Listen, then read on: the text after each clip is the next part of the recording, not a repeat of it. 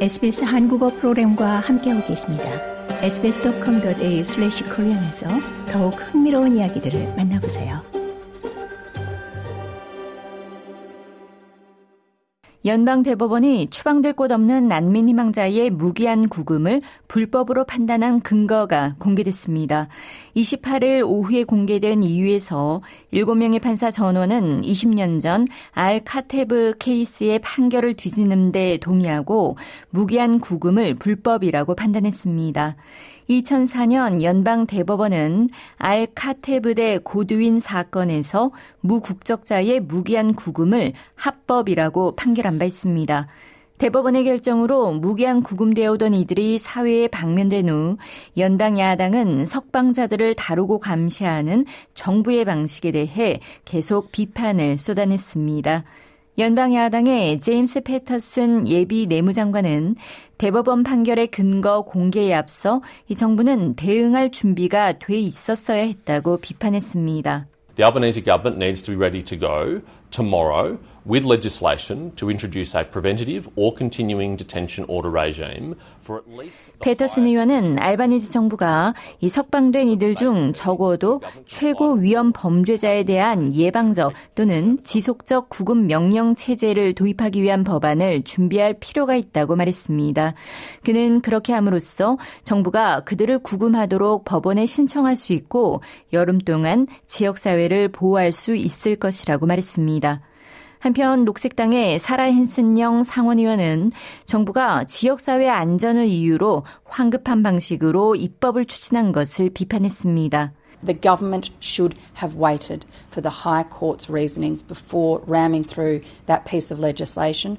Two weeks ago, They've now been um, caught flat-footed because the bill is wrong. 헨슨영 상원의원은 정부가 2주 전 법안 통과를 관철시키기 전 이 대법원의 판결 이유를 기다렸어야 했다고 지적했습니다. 이어 통과된 법안은 잘못됐기 때문에 정부는 이제 당혹해 하고 있는데 해당 법안은 나쁜 법안이며 대법원도 그다지 만족하지 않을 것으로 의심된다고 말했습니다. 사회에 방면된 전 구금자들을 감시하는 정부의 방식 역시 계속 비판을 받고 있는 상황입니다. 연방 정부는 석방된 이들에 대한 의무적 감시 체제를 도입했으며 여기엔 전자발찌, 통금 등 엄격한 규제 조치들이 포함됐습니다. 하지만 석방된 141명 가운데 5명은 전자발찌 착용을 거부하고 있습니다.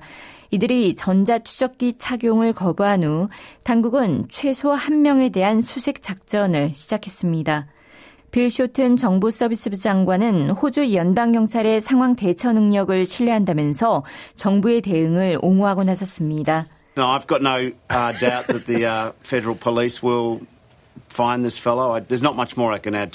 쇼튼 장관은 연방 경찰이 그 한 명을 찾을 것을 전혀 의심치 않으며 발생한 일과 관련해 자신이 더 덧붙일 만한 것이 그렇게 많지 않다고 말했습니다.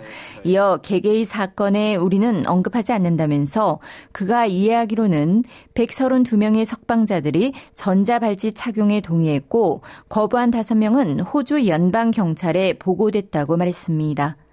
한편 야라우 부족 원로인 패트릭 도드슨 노동당 상원의원은 내년 1월 26일 이 서호주주 상원의원직에서 은퇴할 것이라고 발표했습니다. 도드슨 의원은 암 치료 때문에 만족스러운 방식으로 그의 의무를 충족시키는 것이 물리적으로 불가능하다고 은퇴 이유를 밝혔습니다. 도드슨 의원은 이 원주민 권리 옹호자로 화합의 아버지로 잘 알려져 있습니다. 가장 최근에는 마음에서 우러나온 울루루 성명의 시행과 화합을 위한 정부 특사로 활동했습니다.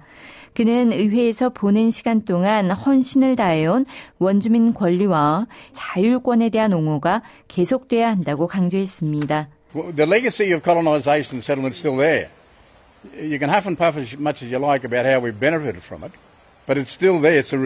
도드슨 의원은 식민지화와 정착의 유산이 여전히 있고 그것으로부터 우리가 얼마나 많은 이득을 취해 왔는지와 관련해 원하는 만큼 씩씩될 수 있지만 여전히 존재한다고 말했습니다.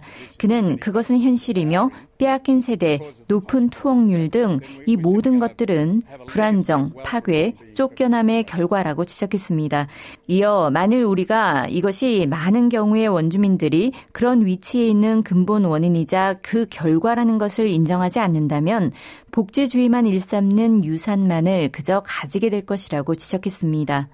린다 버니 연방 원주민부 장관은 도드슨 의원과 그가 원주민 권리 증진을 위해 해온 일들의 경의를 표했습니다. His contribution, uh, what he's allowed us to see, uh, what his entire life has been about, is the rights 버니 원주민부 장관은 그의 헌신과 우리가 볼 수 있도록 해준 것들 그리고 그의 인생 전반은 이 모두 호주의 첫 주민들의 권리에 대한 것이었다고 말했습니다. 이어 우리는 그를 사랑하며 그가 병마와 싸워 이겨낼 것이기에 그를 그리워하지 않을 것이라면서 그는 이 의회에서 매우 사랑받는 사람이라고 말했습니다. 한편 패트 콘로이 방위 산업부 장관은 이 노동당의 방위 실적을 옹호하면서 일관되게 강력한 접근법을 유지해왔다고 말했습니다. 이는 연방 정부가 지난 27일 국가 방위 산업 전략이 다음 해까지는 공개되지 않을 것이라고 발표한 후 연방 야당이 비판을 쏟아낸 데 따른 반응입니다. 콘로이 방위산업부 장관은 오커스 협정 하에 핵 추진 잠수함 도입에 대한 이 정부의 헌신을 재확인했습니다.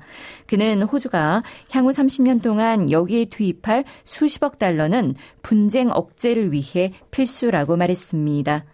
내셔널 프레스클럽 연설에서 그는 현 전략적 환경을 제2차 세계대전 직전과 유사하다고 비유하면서 이 시기로부터 배운 교훈이 오늘날 방위 전략에 영향을 미치고 있다고 말했습니다. When we look at our region, we see intensifying great power, competition, accelerating military build-up, rising tensions and reduced warning time for conflict.